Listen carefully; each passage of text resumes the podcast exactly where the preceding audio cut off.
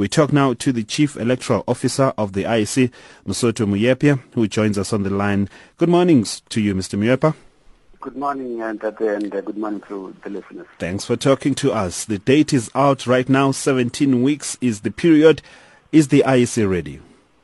Yes, to the extent that an election date has now been made known, I think it helps all of us, ourselves as the Electoral Commission, the political parties and their candidates, as well as the voters themselves to prepare themselves in earnest for this election. When you say 17 weeks, it sounds like a period fairly far into the future.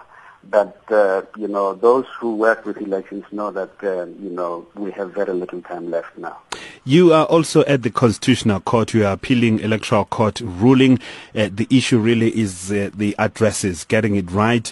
And how far are you with that? Do you think by the 17th or by the 3rd of August, rather, will you be ready with the addresses, placing voters, on the voters' roll, addresses of voters placed properly on the voters' roll?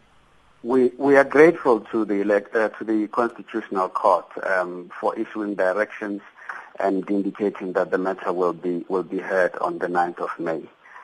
I think by the 3rd of August, we will have had clarity and we will have dealt with the matters as the court would want us to deal with them. All right, but what are you hoping for? What are you aiming for as you took this matter to the Constitutional Court? What kind of outcome were you looking for? There are two applications before the court. The first application is an application to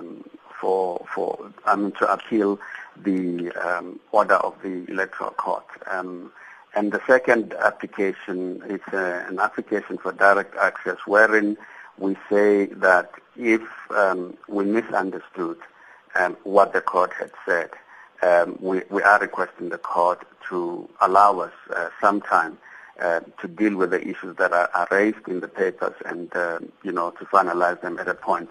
We are in that application also indicating to the court that, or requesting from the court that elections proceed as they should. Does it concern you, though, that the by-elections have had to be postponed again? The issue of the postponed by-elections is a very important issue because it is an issue which is dependent on the clarity the court will provide. You will recall that the court matter only relates to Clogway, but in the issues raised on the voters' roll with addresses. It's not only Clogway that has that problem. Stats South Africa, the Surveyor General, will indicate to you that, as at last week, as late as last week Friday, indicated to us that there are still up to 8 million households that do not have the conventional addresses. And these are issues that we seek to clarify on how we deal with people living in those areas. You will recall that in the Constitution, an address is not a requirement. An address became a requirement in law in the Electoral Act in 2003. Please, Mr. Moepya, help us understand here.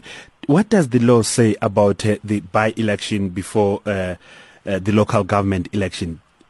Is it compulsory to have these by-elections before the local government elections in August? The law is clear in respect of the new, by-elections being called within 6 months of an election, a general election. The law provides that the municipal manager who ordinarily will call those by-elections, for wards in his or her municipality, when we don't have elections, they will routinely call them. But 6 months before an election, that municipal manager is not or will not anymore call those. It will be a discretion of the MEC, and it's a discretion that is very clearly nuanced in that there must be something at stake. For example, a municipality may have a hung council, it may be dysfunctional, and so on and so forth. And then in that instance, having consulted the Commission, the MEC responsible for local government may call those by-elections. In the instance of Clogway and the other by-elections, that provision does not apply because those by-elections have already been called. They were called before the 6 month period. It is a matter that we are seeking clarity on. And as the court would direct, the court may indicate that, these by-elections must be held within such and such a period, or, alternatively, they may just be rolled into the general elections coming. It's the voter registration weekend, and we saw in March a violent protest breaking out in parts of the country. And I heard yesterday saying that really yesterday was not about sharing security concerns and things, just the matters for the security cluster to deal with. But what kind of measures now do you have in place to ensure that, especially for the flashpoint areas, to make sure that violence does not break out again, and that your members are not prevented from going about and performing their duties? Our call is a humble one and a very clear one. We are asking all South Africans to desist from violent protest. We are asking them to respect the rights enshrined in the Constitution and to ensure that they do not violate on the rights of others. But to the extent that we have had areas which had issues, and we have been in consultation with those communities, and many of those, I must admit, we have found each other. There are still places in the country where there are issues.